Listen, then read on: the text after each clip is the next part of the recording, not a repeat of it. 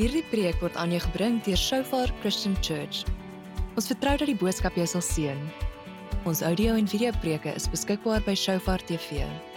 Laat dit gerus af en deel dit. We will praise you in every season. my werk en uh, ons ry deur en ek laai by die skool af en ons ry sommer uit Wes toe. En Op pad sommer uit Wes toe hoor ek net toef toef toef en ek sien net hier kom 'n wiel by my verby gery. En ehm um, my hele kar gaan staan so en ek sien net sparks en ehm um, yes, en nou eerste ding wat in jou kop deurgaan, die mechanic, die mechanic. Maar nou dis dis nou soos soos Marlon nou sê, jy weet 'n ou jy kan nou gaan terugkyk en ek dink net by myself, ek het als hoogte afgekom. En ek dink nie ons besef hoeveel keer die Here ons beskerm van goed wat ons nie eers van besef nie. Ek, ons het nie eers 'n idee nie. Ehm um, weet ek sit daar nou als hoogte pas en enigiets kon gebeur het en ek weet ek ken my oudste dogter ook en sy is nou geweldige stres geweet as as, op, as ons nou hier toe als hoogte pas met 'n wiel van die insy met eksamen skryf. So al hierdie goeters as jy so gaan dink aan dan sien jy Here, dankie. Dit kon baie erger gewees het. So so werk die Here maar met elkeen van ons in ons lewens want ons sien nie altyd die beskerming van die Here en en wat waar ons is nie. So ehm um, ja, dankie Marlon vir jou getuienis en ja en, en dis die wonderlike ding is ons ons kan getuig van die Here se goedheid. En uh, in die tye wat ons nou in leef is amazing tye en ons ons kan ons kan soveel negatiewe goeie sien. Maar as ons begin sien soos hy gesê het is dat it's the goodness of God maar dis die wat die Here soos Josef ook gesê het toe hy sy broers gesien het daar hy sê wat wat die Here vir kwaad bedoel het het die Here vir goedheid bedoel en dit is dis die uitkyk wat 'n mens het in die lewe as 'n mens daai gesindheid het dit maak die vyand ook maar moedeloos want dit is wat hy wil hê hy wil ons onderkry ons gaan vanmôre 'n bietjie gesels oor wandel in die waarheid en ehm um, yes, ek het 'n uh, dis iets wat die Here oor my gepraat het in die laaste tyd en ja, ek wil saam met julle net 'n bietjie hierdie journey stap vanmôre.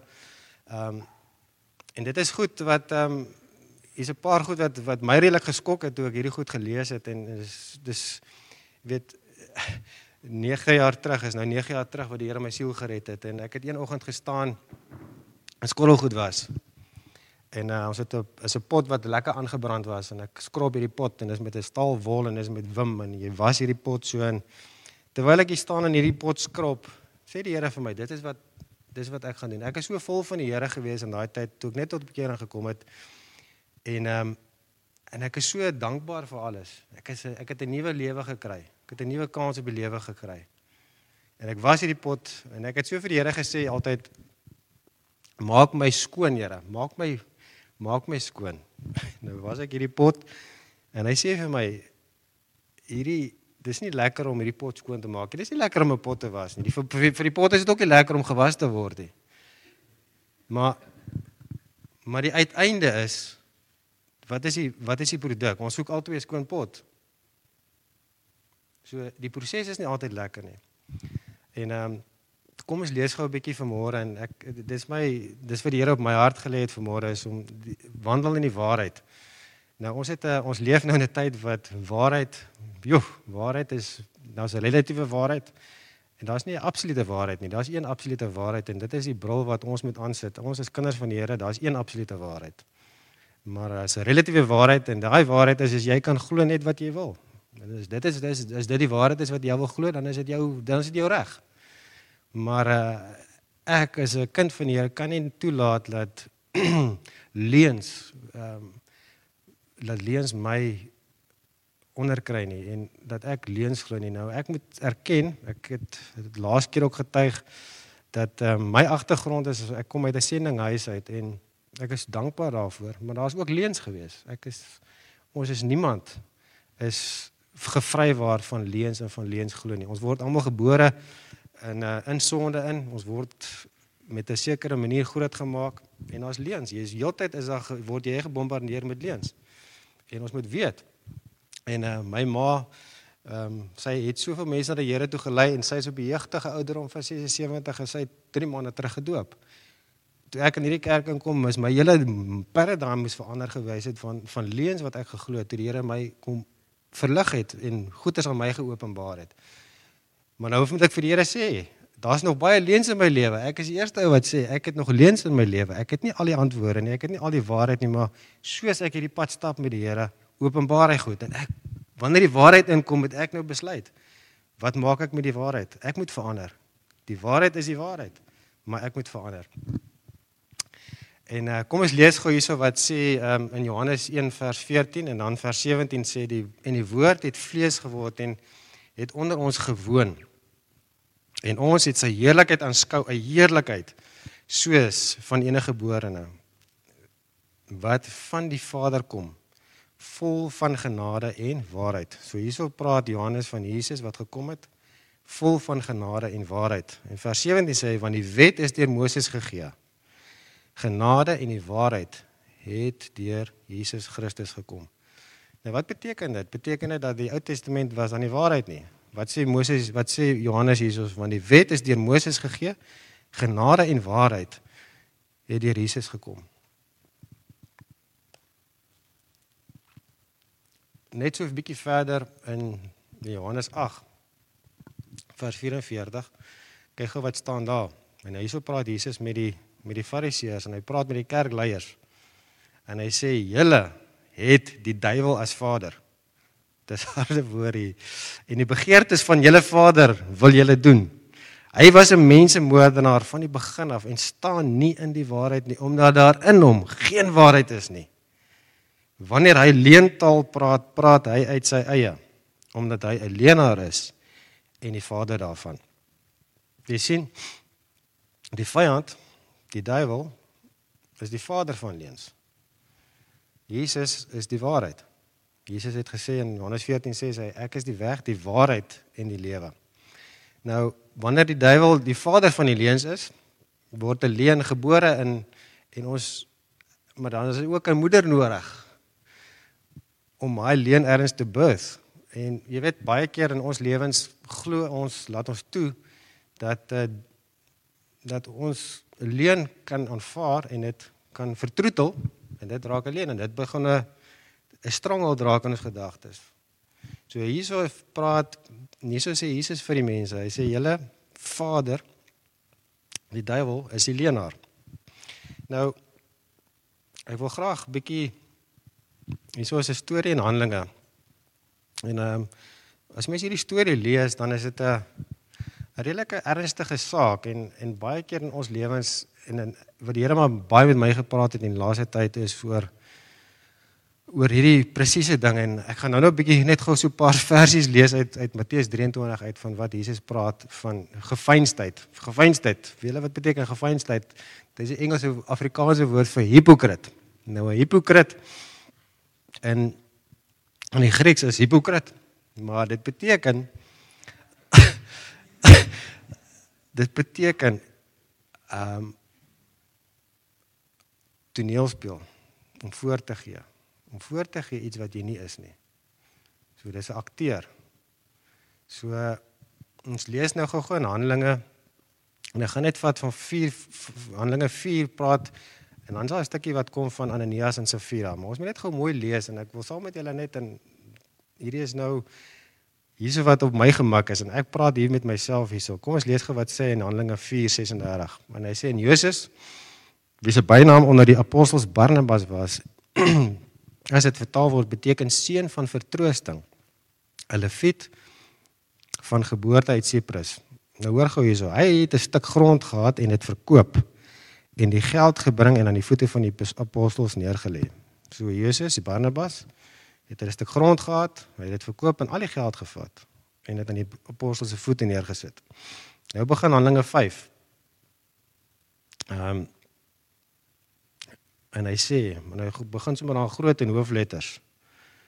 Ehm um, hy sê maar 'n sekere man met die naam van Ananias het saam met sy vrou Safira 'n eiendom verkoop.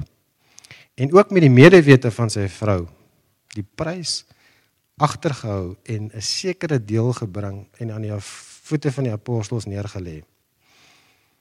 Toe Petrus Ananias Toe sê Petrus vir Ananias: "Waarom het die Satan jou hart vervul om vir die Heilige Gees te lieg en van die prys van die grond agter te hou?"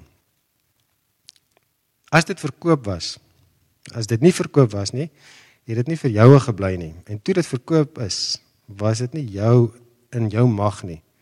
Waarom is dit dat jy hierdie saak in jou hart voorgenem het? Jy het nie vir mense gelieg nie, maar vir God. Nou kom ons kyk gou wat het hier gebeur. As jy mens hierdie stukkie lees, jy dink dit is nogal 'n erge ding, maar kom ons kyk gou wat het hier gebeur. So Ananias met 'n stuk grond verkoop, hy en sy vrou het onder mekaar besluit ons gaan nie die hele stuk gee nie. Ons gaan nie alles ons gaan nie alles vir die apostels gee nie. Nou wat het gebeur? En Josef, hulle het gesien Barnabas het alles gebring en 'n hele klomp ander mense het al hulle geld gebring. En hierdie ouens Ananias het sonder om 'n woord te sê, het hy in 'n ry gestaan en hy het die geld gebring. En ek weet nie, hier staan nie wat gebeur het nie, maar hy het stil gebly. Sonder om 'n woord te sê, het Petrus en die Heilige Gees het vir Petrus gesê, maar hierdie man staan in 'n ry en hy gee voor om alles te gee, maar hy gee nie alles nie. En toe Ananias hierdie woorde hoor, het hy neergeval en gesterwe en 'n groot vrees het oor almal gekom wat dit gehoor het. So God het die eerste kerk dis een dis die eerste sonde wat ons van hoor in die eerste kerk, die eerste gemeente en dit was vir hier was dit is so 'n ernstige ding wat God vir ons wil leer is dat nie om 'n leuns nie om voor te gee oor iets wat ons nie is of nie het of nie gedoen het nie. En ehm um, net daarna na verloop van omtrent 3 ure kom sy vrou in sonder om te weet van die voorgeval. En Petrus het haar aangespreek en sy sê vir my of jy die grond vir soveel verkoop het. En sy sê ja, vir soveel. So hier hier vertel sy nou blatantly sommer alleen. En Petrus sê vir waarom het julle ooreengekom om vir die gees van die Here te versoek? Kyk, die voete van die uh van die wat jou man begrawe het is by die deur. En hulle sal jou uitdra. Toe val sy onmiddellik aan sy voete neer en het gesterwe. En die jong man het ingekom en haar dood gevind en haar uitgedraai en by haar man begrawe. Nou Hierso is iets wat gebeur en ek kan net sê in my lewe ook is dat wanneer 'n mens die Heilige Gees wanneer hy vir jou wys dat iets is nie reg nie, het jy keuse. Hierso het Saf het Ananias sonder om 'n woord te sê het hy gelieg. Hy het niks gesê nie. So partykeer as ons Christene as ons sien iets is nie reg nie en ons bly stil, is dit ook 'n manier van lieg. En ehm um, God Jesus het dit so ernstig opgevat. Ek gaan net gou 'n paar stukkies lees. Dit is nou nie op die op my dinge uh, op my slideshow hier nie, maar Matteus 23 is 'n hoofstuk waar Jesus die Fariseërs aanvat en hy praat hy praat hoeveel keer praat hy van gefeinstes, hipokrits, hipokrits, hipokrits. Kom ons lees net ek wil net gou so 'n paar stukkies hier van vers hy van vers 14 Matteus 24. Hy sê: "Wee julle skrifgeleerdes Fariseërs, gefeinstes, want julle eet die huise van die weduwees op en doen vir die skyn lang gebede. Daarom sal julle 'n swaarder oor ontvang. Wie julle skrifgeleerde fariseërs, gefeinstes, want julle trek rond oor die see en oor die land om een bekering te maak. En as hy by die as julle hom gemaak word, maak julle hom 'n kind van die hel, twee maal erger as julle self. So gaan dit aan. Die hele hoofstuk gaan net oor gefeinsdes, gefeinsdig, hipokrits, hipokrits. So Jesus is verskriklik erg oor leuns vertel en hy en hy praat oor die vader van leuns, die duiwel. En ehm um, jy weet ek sit en dink so en ek vra vir die Here hierdie wat het wat het hier gebeur en weet dit is so baie keer maklik in ons lewens waar ons vandag uh, in 'n samelewing is waar jy goed net oorsien. Weet jy laat net goed gaan. En hierdie manne ek weet nie, kom ons kom ons skep 'n scenario. Ek sê hulle het gehoor en mense het gesien uh, Barnabas het nou sy geld gebring en hulle sê o, Safira, Aneas, ek sien hier bring julle ook al hulle geld. Hulle het net niks gesê nie. Maar as Ananias gesê het, "Jong, ons wil net 50% gee," dan dan was dan het hy nie gelieg nie. Maar omdat hy stil gebly het en iets aangevat het wat wat hom nie toegekom het nie, Het hier 'n erge ding oor hom gekom en en en ek sê vir die Here, Here, hoeveel keer in my lewe doen ek dit nie? Hoeveel keer het ek dit nie al gedoen nie? Dat ek voorgee om iets te wees wat ek nie is nie. En om stil te bly wanneer ek moet praat en praat wanneer ek moet stil bly. Jo, ek sê Here vergewe my daarvoor. Hierso is vir ons 'n diep les en hierdie woorde is dis ernstige woorde hierdie. Wat raak dit nou so stil hier binne?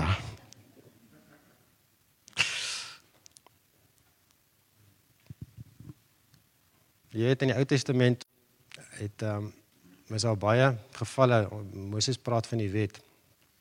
Ehm um, kom ons lees gou wat sê Johannes 15:26 27. Hy sê maar as die trooster kom nou dis die slegte nuus daai is dat ehm um, jy weet ons is nie meer onder die wet nie. Ons gaan nou lees in Galasiërs 5 maar die Here het vir ons 'n weg gemaak. Die wonderlike die wonderlike ding is is dat ons het die Heilige Gees. Nou ek glo Ananias hulle hulle is nie die testament maar wanneer mense die Heilige Gees jou oortuig, het jy keuse of jy wil luister daarna of nie. Of jy wil reageer op of nie. En ehm um, ek het al 'n paar keer wanneer mense gesels, jy kry geleenthede. Ek onthou ons het eendag het ek en my vrou en my kinders, ons is by die see. Dit was sommer in die wintersoggend het ons gaan roomys eet.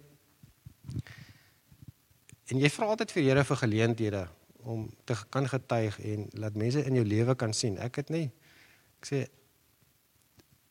en ons eet roomys die dag en hier sit 'n 'n swart man sit so eentjie daar af en hy sit daar by die see. En ehm um, toe ons klaar is, stap ons kar toe en hy kom aangestap na my toe. En uh, sy woord aan my is hy sê meneer, hy het nou in Engels gepraat. I can see you're a man of God ek skrik my yskoot. Ek sê, "Wat? Hoe? Waar? Wat het ek nou gedoen? Ek kan nie dit sien nie. Hoe hoe sien jy dit?" Hy sê, "Nee, ek sien in jou familie hoe jy is met jou familie." Hy sê, "Ek sit nou hierso. Ek sit nou oor die see en kyk en ek contemplate nou om myself dood te maak." Hy sê, "Ek ek is nie ek is 'n pa, maar ek kan nie 'n pa wees nie want ek kan nie sorg vir my kinders nie." Hy kom uit Zimbabwe uit. Hy vra vir my ehm um, can you pray for me? Ek sê vir hom, ken jy die Here? Hy sê nee, hy's 'n Katoliek of hy kom uit die Katolieke. Ek sê vir hom, ek vertel hom en ek gee ek het die voorreg om hierdie man na die Here toe te lei net daar.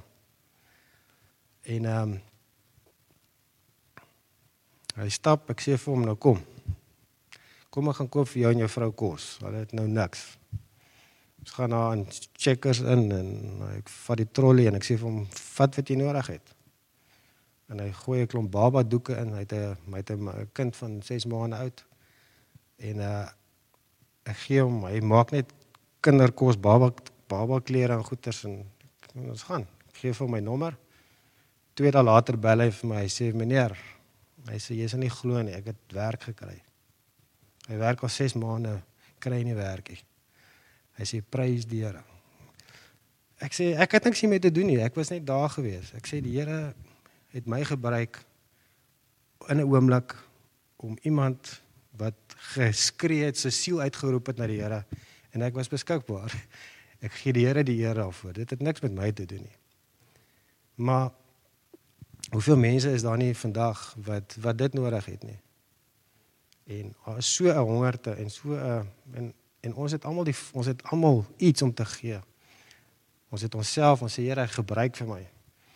Nou wanneer die Heilige Gees weet ek weet nie ek wil hê ek as mense gaan dink oor 'n paar kere en ek moes al 'n paar keer bely het teenoor die Here van goed wat ek laat gaan het wat wat die Here vir my oortuig het maar ek ek kies nee dit kan nie wees nie maar soos ek nou sê ek het 9 jaar terug my lewe vir die Here gegee en soos ek hierdie pad stap met die Here leer ek ehm um, Nou soos ek gepraat het net van die wiel wat afgeval het toe ek al afgery het op die hoogte pas. Ietsie binne my sê vir my, hier is iets fout met jou wiel. Dis die Heilige Gees, maar ek kies ja man, ek gaan dit nou stoppie. Daar val my wiel af. Nou vir wie ek nou iets het my gewaarsku. Nou leer ek, ey Here, ek is hardkoppig. Hoekom kom doen ek dit? Nou is dit 'n paar rand se skade. Maar die Here het my gewaarsku. Maar ek het gekies weet nie of ek te lui was of wat nie. Hoekom stop jy nie? Kyk net hier. So die Here maak vir ons 'n weg, maar ons het 'n keuse. Luister ons of luister ons nie?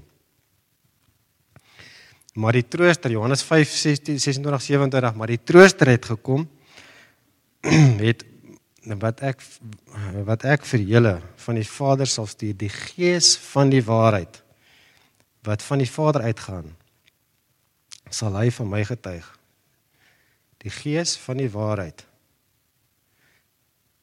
En julle getuig ook omdat julle van die begin af met my is. So die Gees van die waarheid.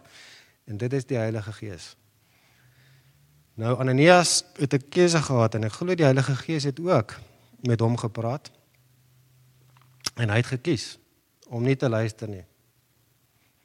En ehm um, weet daar's gevolge daarvan en en baie keer het ons in ons lewens goed gebeur en goed gebeur nie soos ons gehoop het nie en dan is omdat die gees van die waarheid ons luister nie altyd na die gees van die waarheid nie.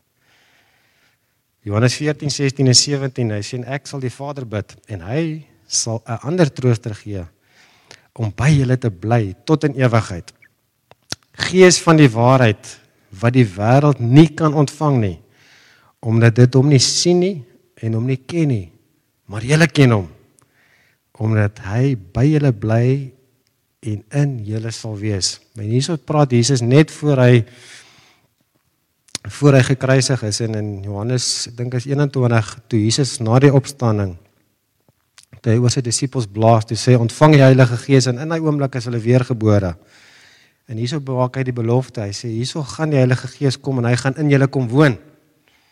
Jy sien wat gebeur het in die Ou Testament is hulle kon nie die waarheid kon nie in hulle woon nie. Maar ons het dit. Ons het die voorreg van die Heilige Gees wat in ons kan kom woon. Die Gees van die waarheid kan in ons woon. En dis die wonderlike belofte. Is dit nie amazing dat die Gees van die waarheid, die Gees van Jesus in elkeen van ons kan kom bly nie? Maar ons het nog steeds 'n verantwoordelikheid om te luister na wanneer hy Gees praat, links of regs. En dis wat Ananias nie gedoen het nie. Daai Gees was in hom, hy het nie geluister nie. Hy het gekies om te lieg teenoor die Heilige Gees. En hoeveel keer doen ons dit nie?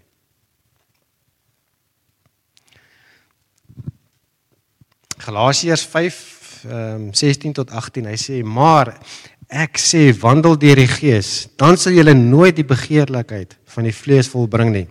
Want die vlees begeer teen die Gees en die Gees teen die vlees en hulle staan teenoor mekaar sodat julle nie kan doen wat julle wil nie. Maar as julle deur die Gees gelei word, dan is julle nie onder die wet nie. Ehm um, ja, Marlon, jy praat nou van nou van die rugby. Ek onthou voor ek gered was. Oef, ek dit was my lewe gewees was rugby, cricket en al die dit is nog steeds lekker om dit te doen, maar dit is nie my lewe meer nie.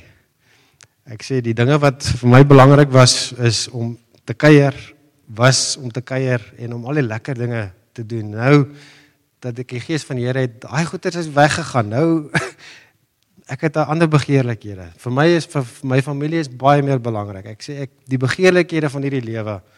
Die Here het iets anders in my lewe kom doen. Daar's iets anders ek het nie meer daai daar's nog steeds 'n stree, daar's hierdie stryd is nog steeds hierso tussen die gees en die vlees. Dit bly altyd daar. Ons word almal getemp, ons word almal verlei. Daar's altyd begeerlikhede. Maar ons het die Heilige Gees wat ons kan lei. Hy kan vir ons die krag gee om net te sê, maar ons het die keuse, ons het die wil. God het vir ons 'n vrye wil gegee om te kies. En ehm um, dis die wonderlike ding wat ons nou het. Ons is nie alleen nie. Want die vlees begeer teen die gees en daai stryd is altyd daar. Ek het ehm um, joh, nee, ek het sê vir jou dit is ons as mans, ons het die, die en vrouens weet Sofira weet en baie keer het ons mans en vrouens en en die Here het vir ons 'n helper gegee.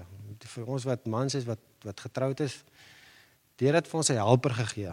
En net so het hy vir ons 'n helper gegee. Hy noem die die Heilige Gees ook die helper. Ek gaan vir julle 'n helper gee om julle te ondersteun. Maar soos Safira was sy 'n goeie helper. Sy het saam met haar man, haar man in die verderf gelei. Sy moes vir hom gesê het: "My man, jy kan nie vir die apostels lieg nie." En baie keer en ek dank die Here vir my vrou. Ek sê partykeer praat die Here deur my vrou. En ek dank die Here vir my vrou. Dis nie altyd lekker om verkeerd te wees nie, maar ons het 'n wil. En die Here gee vir ons 'n helper. En hy gee vir ons 'n vrou en hy gee vir ons ook mense in ons lewens. En uh, ek dank die Here vir die mense in my lewe wat vir my kon gewaarsku het vir vir dinge wat verkeerd is in my lewe. En uh, dis hoekom die Here vir ons 'n gemeenskap gee. Want ons ons het mekaar nodig. Ons is 'n liggaam. Ons het mekaar nodig. Ons kan nie sonder mekaar nie. Maar as jy deur die Gees deur die Gees gelei word, dan is jy nie onder die wet nie. Weet Paulus sê ook daar, ons is alles is geoorloof. Ek kan alles doen, maar nie alles is goed vir my nie. Jy weet die die wet, ons is Jesus het ons kom vrymaak van die wet. Die wonderlike ding is, ons is vry van die wet. Ek weet, ek wil nie steel nie. Ek kan steel, maar ek wil nie steel nie, want ek weet dis nie reg nie. Ek het 'n vrou, ek soek nie nog 'n vrou nie. Een is een is genoeg, dankie. Ek sê daar's baie dinge wat die wet vir ons gegee het. Ek sê ek hoef nie, ek is nie onderdanig aan die wet nie, want nou het ek die Heilige Gees. Die Heilige Gees oortuig my van al my sondes en vir alles wat verkeerd is, maar ek het 'n keuse of ek gaan reageer daarop.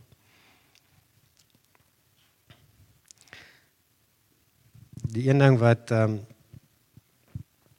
wat die Here iets wat die Here vir niks weet ehm um, niks vir that is very jealous about. Hy het gesê in Jesaja 42, hy sê ek is die Here en dit is my naam. My eer sal ek aan geen ander gee nie of ook my lof aan die gesneede beelde nie. Weet so daai daai vers wat sê dat um, he God has grace on the humble mercy on the humble but he resists the proud and en jy weet in baie keer in my lewe ook weet is lekker om die aansien van mense te kry. Hey, weet jy is my jy doen goed en dit dis lekker om hierdie goed te hoor. Maar ons moet baie versigtig wees. Ek kan nie eer vat vir iets wat die Here gedoen het nie. Ek kan nie. Die Here sê no one will take my glory. En nou ons moet baie versigtig wees. Ek ek probeer my altyd sê Here alles is is is uit genade uit. Ek kan nie ek kan nie enigiets enigiets toeëien vir myself. Die Here die Here gee dit. En ons moet hom die eer gee vir wat vir wat in ons lewens gebeur. Amen. Ja, sê. Ons gaan nou 'n bietjie spoed optel. Nou hieso is uh, hieso is presies dit wat Paulus van praat en in 2 Korintiërs um, 12:6 tot 10, jy weet in ou Paulus hy um, hy was 'n geleerde ou. Uh, hy hy het alles geken. Hy was goed geleer en kyk gou wat sê hy sê want as ek sou wil roem sou ek nie dwaas wees nie. Want ek sou die waarheid praat. So hy weet, hy's 'n geleerde man. Hy kan roem op goed wat hy is. Hy sê maar ek laat dit nie sodat iemand my nie hoër skat as wat hy van my sien of wat hy van my hoor nie. Nou dit is vir my nederigheid hierso. Ek moenie laat mense my hoër skat. Ja. As wat hulle van my sien of hoor nie. En dat ek my oor die voortreffelikheid van die openbaringe nie sou verhef nie. So hierso kry Paulus al hierdie openbaringe. Hy sê maar die Here het vir my hierdie openbaringe gegee. Ek wil nie vir mense sê kyk wat se openbaringe kry ek nie. Is 'n doring in my vlees gegee, 'n engel van die Satan om my met die vuis te slaan dat ek my nie sou verhef nie. Sjoe. Hieroor het ek die Here 3 maal gebid dat hy vir my sou wyk.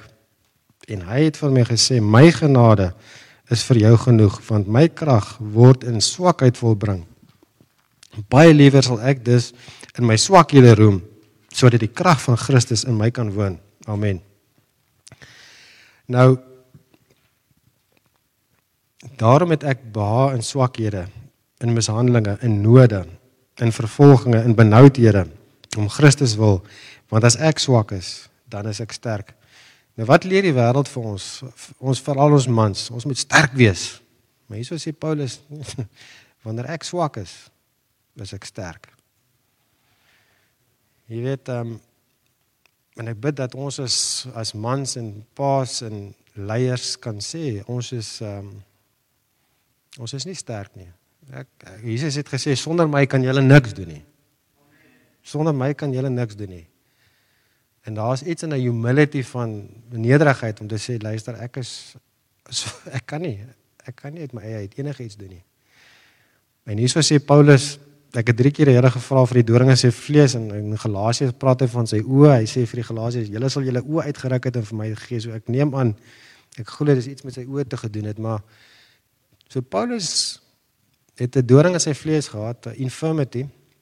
En hy het vir die Here gevra, maar die Here het geweet en baie keer in ons lewens wil ons goed hê en ons wil goed genees en ons wil goed reg hê, maar ek moet my Vader vertrou dat hy weet wat is die beste vir my. Ek vertel altyd ek het twee, drie dogters en my oudste een kan al my cruiser ry.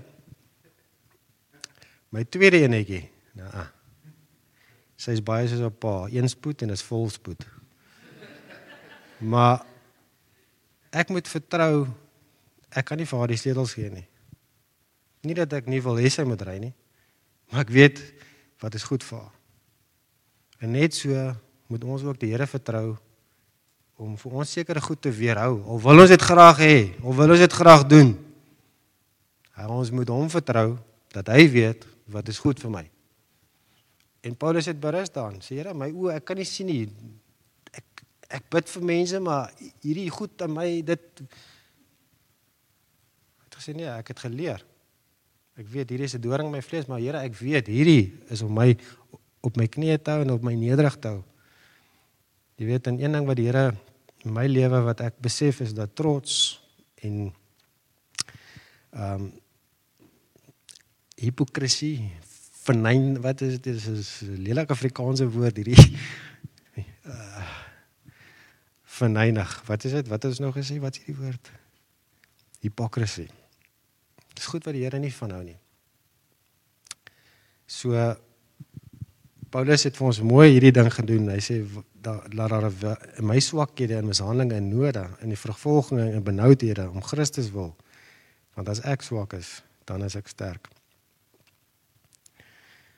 Jy weet in Efesiërs praat hy praat hy ook daarvan. Hy sê dit sê ek en betuig ek dan in die Here dat julle nie meer moet wandel soos die ander heidene ook wandel in die verdwaasheid van hulle gemoed nie. Mense wat verduister is in die verstand en vervreemd van die lewe van God deur die onkunde wat in hulle is vanweë die verharding van hulle hart. Is dit nie wat in die wêreld aangaan vandag nie? mense wat verduisterd is in die verstand en vervreemd van die lewe van God deur die onkunde wat in hulle is vanweë die verharding van hulle hart wat ongevoelig geword het en hulle oorgegee het aan die ongebondenheid om in hebsug allerhande onreinheid te bedrywe maar julle het Christus nie so leer ken nie as jy ten minste van hom gehoor het en in hom onderrig is soos die waarheid is in Jesus. Daar is ons weer by die waarheid. Dat julle wat die vorige lewenswandel betref, die ou mens moet aflê wat deur die begeerlikhede van die verleiding te gronde gaan. En dit is weer wat hy gepraat het van die gees en die vlees. Die begeerlikhede van verleiding te gronde gaan en dat julle vernuwe moet word in die gees van julle gemoed.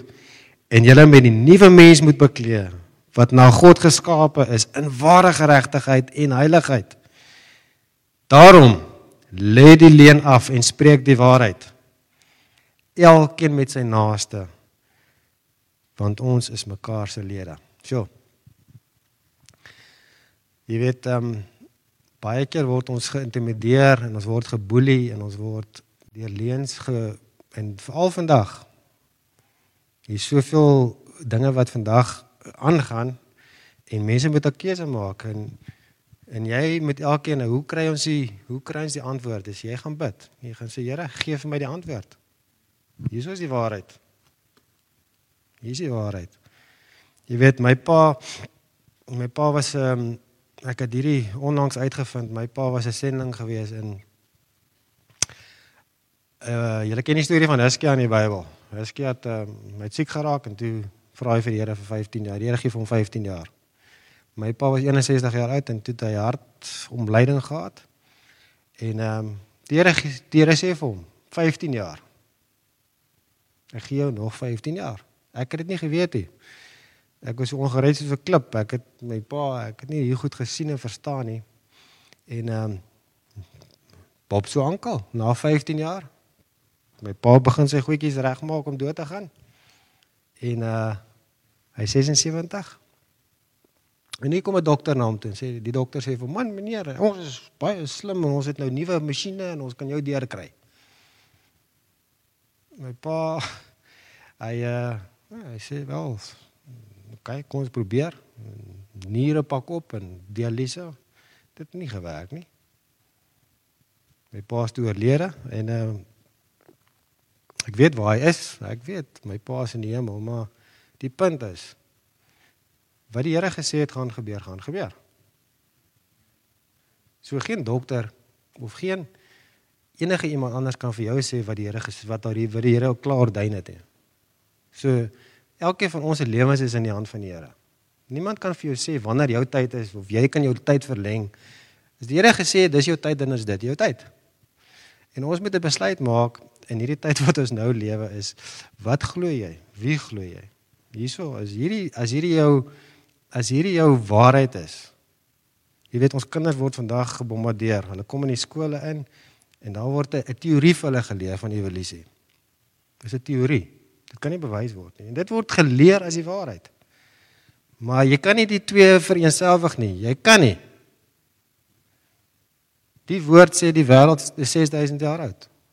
Ons praat van biljoene jare in in in God sê hy het ons in sy beeld gemaak. Evolusie sê daar het 'n bolletjie snot gekom en ons het so iets ontwikkel. Dit kan nie dieselfde wees nie. Jy moet jou keuse maak. En ons ons gaan vandag die tye wat ons vorentoe ingaan en ons ek en ek wys vir my kinders ons kyk na hierdie met die maters ehm um, Hier's 'n Richard Wurmbrand wat in die Romeinse tyd ag in die in die 40er jare was hy 'n uh, pastoor gewees in Roemenië en die kommuniste het oorgevat. En ehm um, hulle sê die groot rooi vlag hang in die kerke, sê nee, julle moet nou submit. Julle kan nog steeds kerk hou, maar hierso die rooi vlag.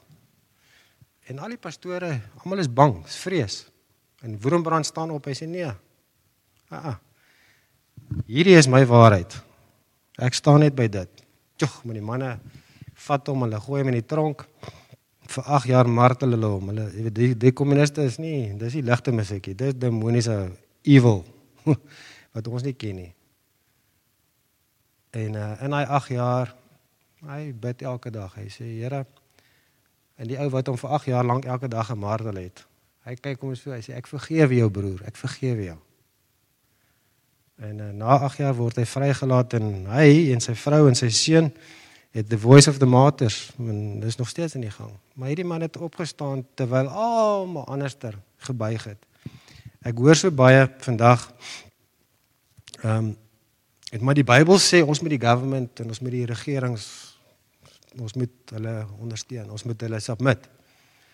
Weet ek daar's daar's goed wat ek ek, ek ek ek ek verstaan die konteks daarin, maar ek kan ook sê Moses se ma Jokabed toe Farao sê julle moet julle kinders doodmaak. Sy het gesê nee, ek gaan nie my kind doodmaak nie. Sadrag Mesach en Abednego was 'n Joodse drie mannetjies gewees en daar was 'n klomp ander Jode in Babylon.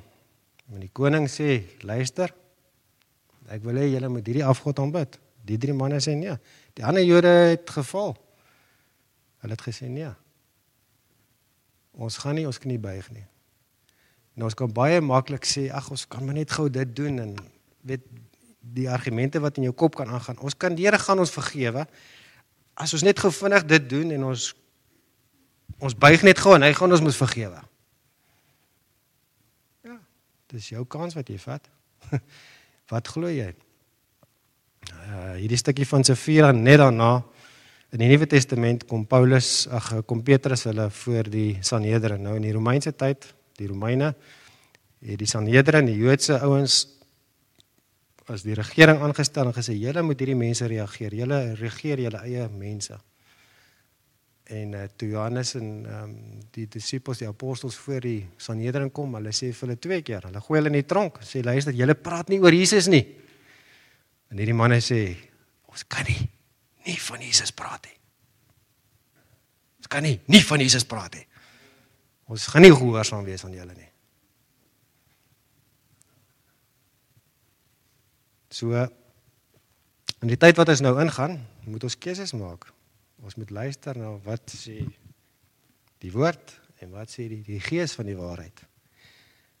Want die gees van die waarheid praat die waarheid. He brings to remembrance the truth. Dis nie wat die dokter sê nie, dis nie wat die regering sê nie.